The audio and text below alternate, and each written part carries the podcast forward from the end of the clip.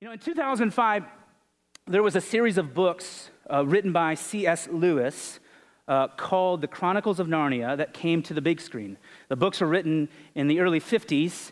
They came to the big screen in 2005. And it, look, if you came in here today and you just bought The Chronicles of Narnia and are going to go home and watch that, I'm going to spoil it for you, okay? So just close your ears if you haven't seen a movie that's almost 20 years old. Well, it's more than, no, almost 20 years old. Uh, so this story revolves around four children Edmund, Susan, uh, Lucy, and Peter. And the storyline goes that these four children stumble into this secret or like wardrobe closet. They leave this area, well, they live in London, they enter this wardrobe closet, and they stumble into this enchanted land called Narnia. And in the land of Narnia, they learn that they're not just ordinary children, but rather they are kings and queens of the land. And the whole story and premise is, is the adventures of these children, kings and queens of this land. That's why all the books were written. Now, however, when they return to London, no one thinks of them as royalty. No one sees them as elite. They're just normal children, ordinary people. They're not highly respected nor seen differently. But for them, life is never the same again because they know their true identity kings and queens. Today, we consider a similar reality for those who of faith, those who believe we, not by our own doing, not by our own efforts, and sometimes not even by our own knowledge, have become adopted sons and daughters of an eternal king.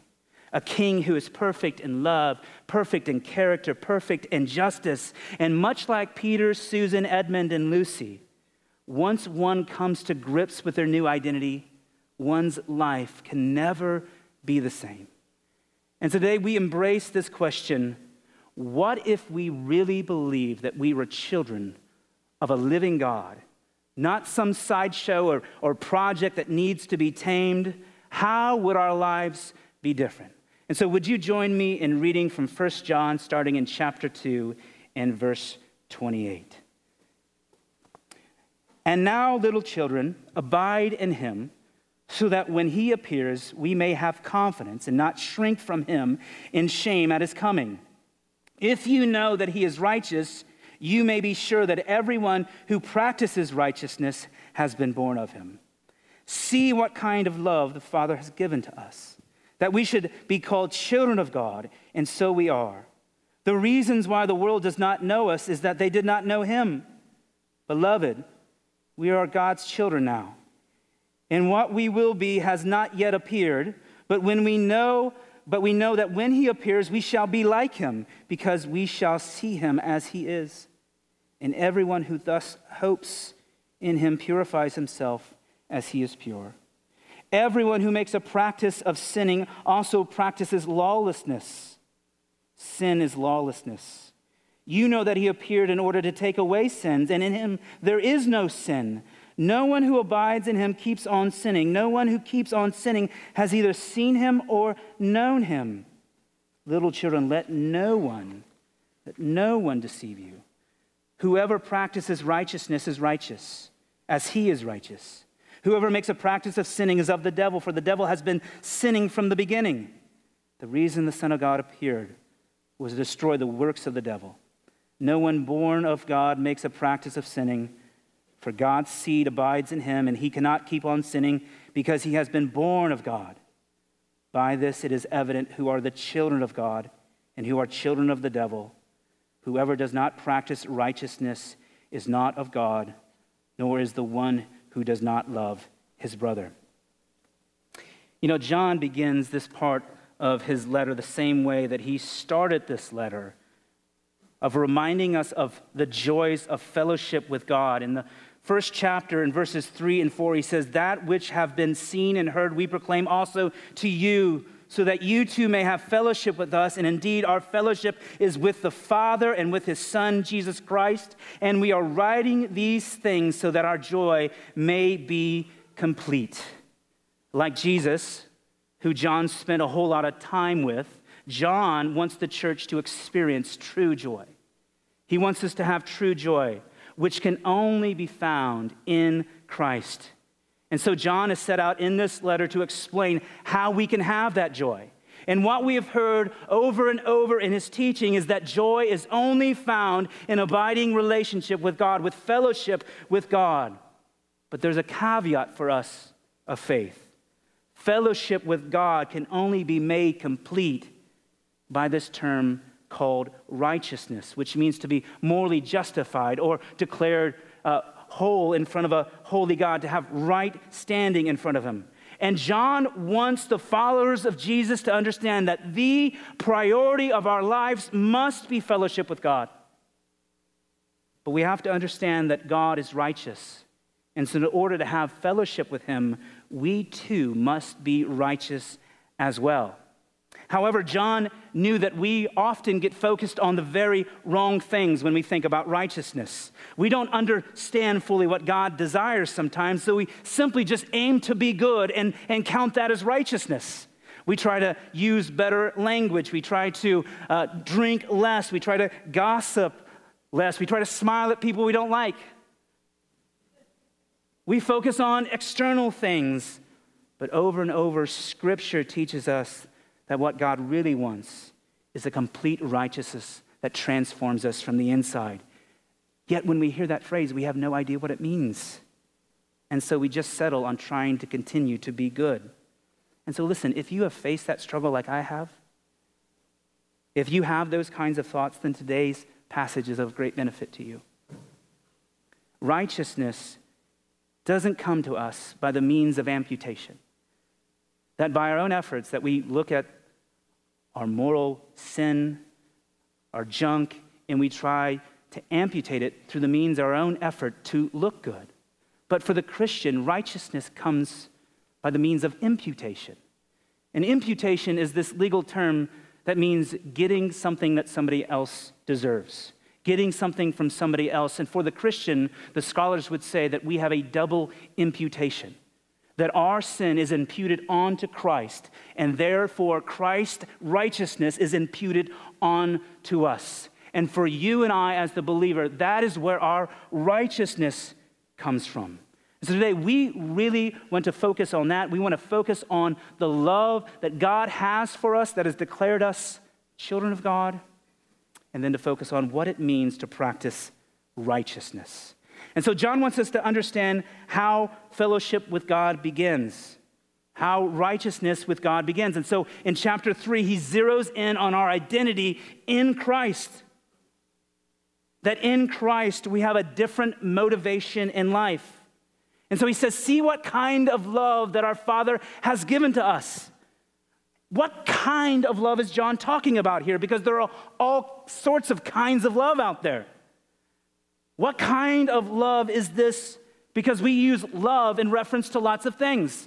I love my car. I, I love my cat, which I don't love cats. I don't understand that. I, I love my nail polish. I love my kids. I love my wife. There are so many different types of love. There's so many dimensions of love by what it's associated with. And there are all kinds of qualities of love.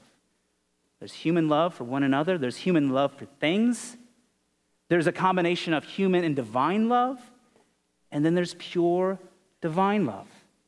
And to help you understand what pure divine love is, I, I want to show you what it means to have human and divine love together.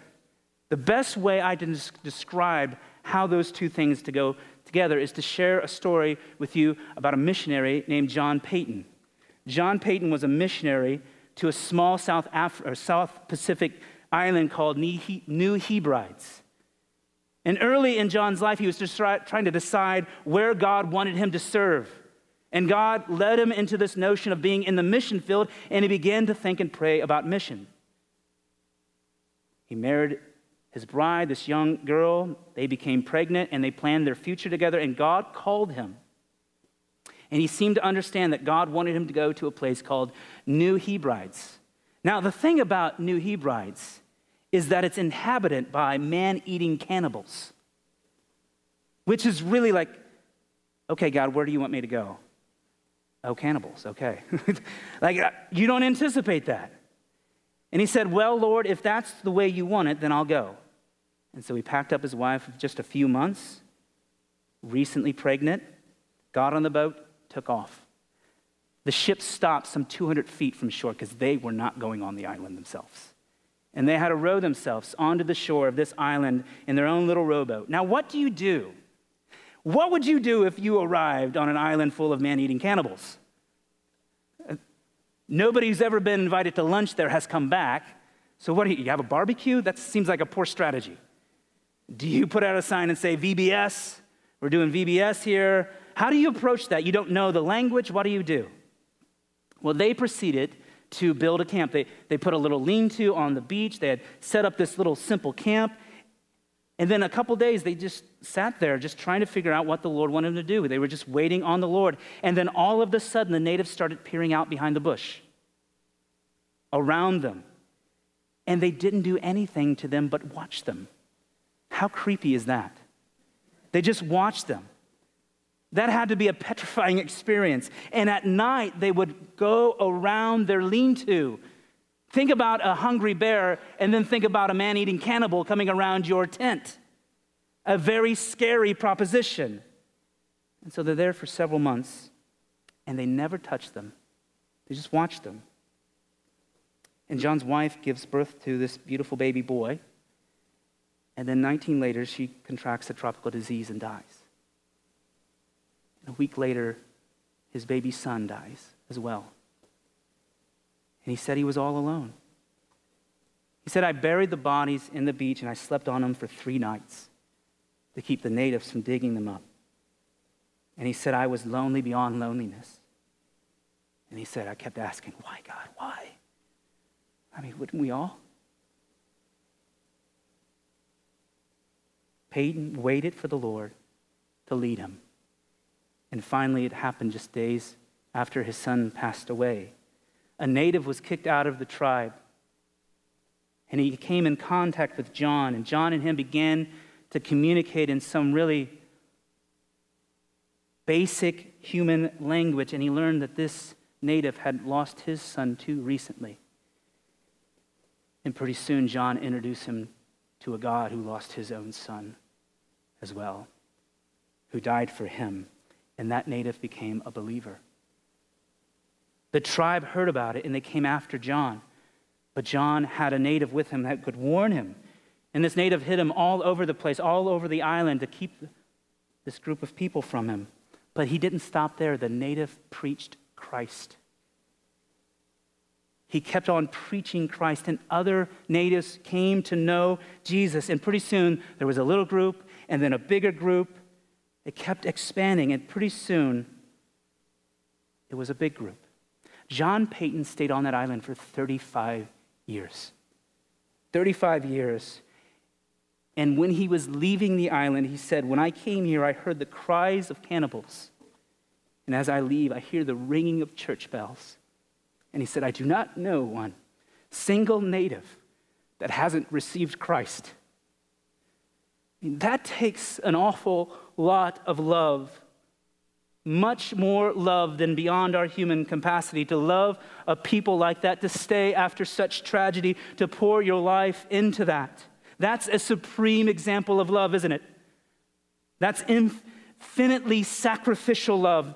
That is a combination of human and divine love. But grasp this even, even better and more pure than that is the love of God for you and I. God loved so much that he bestowed adoption as sons and daughters onto us, that we might become heirs, joint heirs with whom? Christ. To be called sons and daughters comes by the love of God. And what a love it is! It is a sacrificial love. Greater love hath no man than this, Jesus said, that a man lay down his life for a friend. Paul writes of this in Ephesians 3. In verse 19, it says, And to know the love of Christ that surpasses knowledge, that you may be filled with all the fullness of God. It's a love for us that is beyond our human capability of understanding, surpassing our knowledge. You remember the, the Apostle Paul saying, What shall separate us? Who shall separate us from the love of God? And the ringing answer is nothing. Nothing. And that love has brought us salvation. God bestowed, gave his love to us, and yet while we were sinners, Christ died for us.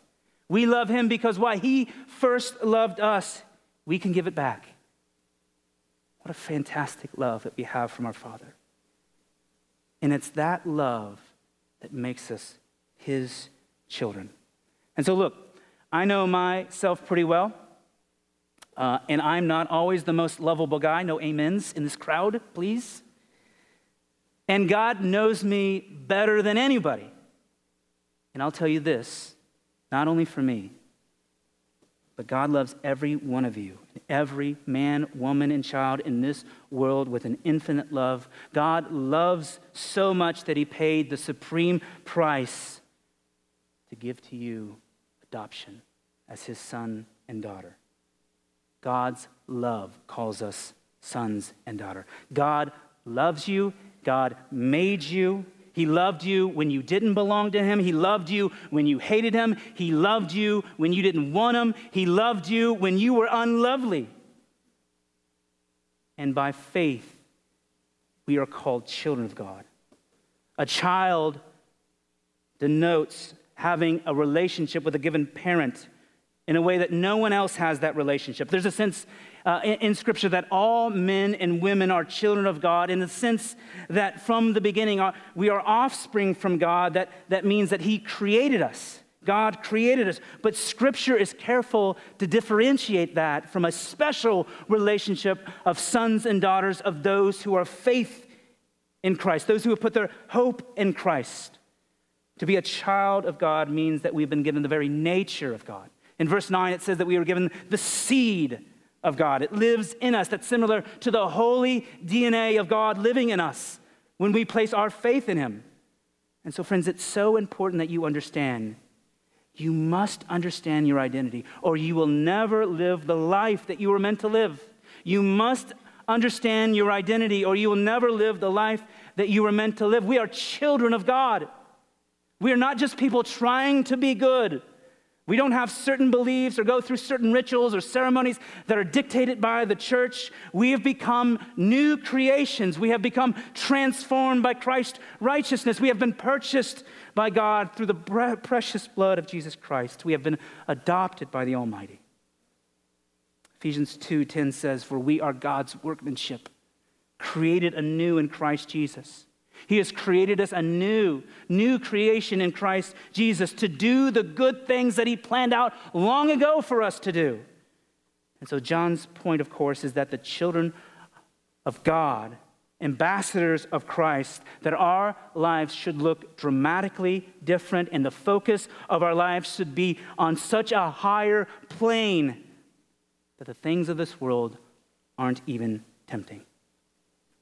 And so, how does the this biblical understanding of identity as children of God help us live righteously. And so, if we look at this vision that God has placed before us, this understanding that we are His precious children who have an extraordinary purpose in our lives for the short time that we are here, we would stop worrying about our circumstances that happen to us on earth. Instead, we would focus on how He's shaping us in this life. But because we don't see ourselves as children of God, we far too often let our happenings and our circumstances affect us. They get us down. We don't relate those things to the whole. We don't put them in the right context. We, we live too much in the moment with the immediate in front of us instead of putting everything in the context of being a child of God, of being His beloved child. And so here's the thing that we need to catch Every appeal to good living and good behavior in Scripture is made in terms of our position in Christ. The Bible never asks you to do anything without first reminding you who you are. Never asks you to do anything without first reminding you who you are. And the key to the understanding of everything in the New Testament is to realize what Christ has done for us and what we are in Him as a result of that work. And here's the thing that identity is yours here, but it's not perfect. You live in the flesh in this broken world. It will not be perfect until the king comes back someday or you meet him in glory. And even though you are his child, you will still battle this flesh. Someday God will crush the unrighteousness, he will crush evil, he will establish his everlasting kingdom. And I hope that day comes soon. And then we will see who he is a loving, glorious King Savior. But, friends, in the meantime, as children, you are to become what you are. Become what you are a royal breed, a royal breed, adopted sons and daughters of a king who loved you with a kind of love that you cannot even fathom.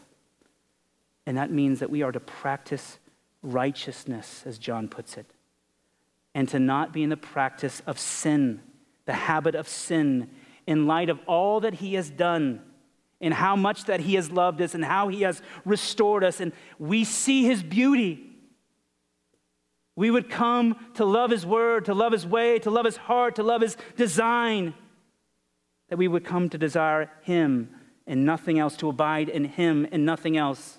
John doesn't say that you can never sin or that you will never sin, but rather that you would not be in the habit of sinning. Because if you're in the habit of sin, how can you claim to know the righteousness of God if you're a slave to sin? If you're a slave to sin, you can't be a slave to righteousness.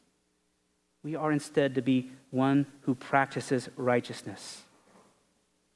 And that simply means that we are to practice what we are already made new in Christ, that you would become who you really are. The one who practices righteousness is righteous. The one who practices righteousness is the one who walks in the light, acknowledges their sin, confesses it, and believes that the blood of Jesus Christ cleanses us from all sins. It simply means that we return to the one that made us righteous. We return to the one that made us righteous over and over again and say, I don't want that, Lord, I want you. We return to the one that made us righteous, who reveals our shortcomings by his light that are not befitting of our true identity as children of him. That's the habit of a believer. It's not this veneer of perfection that we make it in culture, to look a certain way, but to walk in the light it's about confession, it's about cleansing. There will be evidence, not of fake purity, but of ongoing purification. There will be an openness, a lacking of pride, and a belief that righteousness is good and something to be hungered after. And I think the way that these words flow out of Scripture, John compels to us that practice makes perfect, that there is an ongoing imperfection in us, but there is a progress of cleansing going on. If we consider a person who just picks up a violin for the first time, all they could simply muster would be squeaks and squawks. They could be so out of tune in their playing that would bring tears to your eyes. But if they're practicing and they're making progress, there isn't much more that you can expect. And once they've played for years and have become an accomplished virtuoso, do you not think that they practice even more? And so this word practice is right in front of us. Front row center. Practice righteousness. Because the issue in habitually being in sin isn't God's inability to forgive it. He can forgive it. But rather, that the nature of sin itself destroys, kills, and decays. And if we are in the practice of sin without returning to the one who has made us righteous, the danger is that we forget our way back. That we forget our way back, or worse than that, that we don't behold him or see his beauty, and we come to believe that confession and repentance is for somebody else. That's not for me. Being in the habit of sin blinds you from the beauty and the mercy of a loving father who delights in his children and it exchanges it for a lie that says, My father's just oppressing me and he's holding out on me. And that's the very first lie that the enemy sowed into Eve, isn't it? And it's the same lie that he sows into us today. I just need to do me. To live my best life instead of seeing the infinite and innate beauty of God in his law, in his way, and his heart, and his design that serve as boundaries for the flourishing and safety of his children, children he loves so much. And so, in closing, let's remind ourselves of what John reveals to us here. John reminds us of an extravagant, divine love that is a kind of love that is our, outside of our capacity to understand, a love that sacrificed to bestow upon us adoption as sons and daughters, and we are to live in light of that, not being concerned with the world, but concerned only with our true identity as sons and daughters of God, that we would become who we are by practicing righteousness and foregoing the habit of sin, that we might richly walk in the blessing and the flourishing that is offered by a just, holy, and loving Father to his children. Remember who you are, John says, and walk accordingly. Would you pray with me? Father, we thank you um, for not just loving us, but for lavishing your love on us abundantly, immeasurably, undeniably. The most thing that we can be counted on in our life is your love for us in Jesus. Lord, the weather changes, people change, our economy changes hourly, our relationships, our jobs, our health are impacted by so many different variables. But your love for us is steadfast, impassioned, and joyful. And Father, as this scripture makes it clear, our future is just as spectacular as it is certain. Though there's much about our life in heaven and new earths that we don't know, Lord. When Jesus returns, we will see him as he is, and we will be made new like him. In all his beauty and his love and his perfection, nothing about us will remain broken or sinful or diseased or bonded, sad or selfish Lord, we long for that day. Because our great and living hope, because of that, we want to live lives that are shaped by your gospel and compelled by your love. so, Lord, continue to free us by your grace and change us by your spirit and liberate us for your purposes. Intensify our love for your holiness, your kingdom, and our neighbors. And we pray this in the mighty name of Jesus, our Lord. Amen.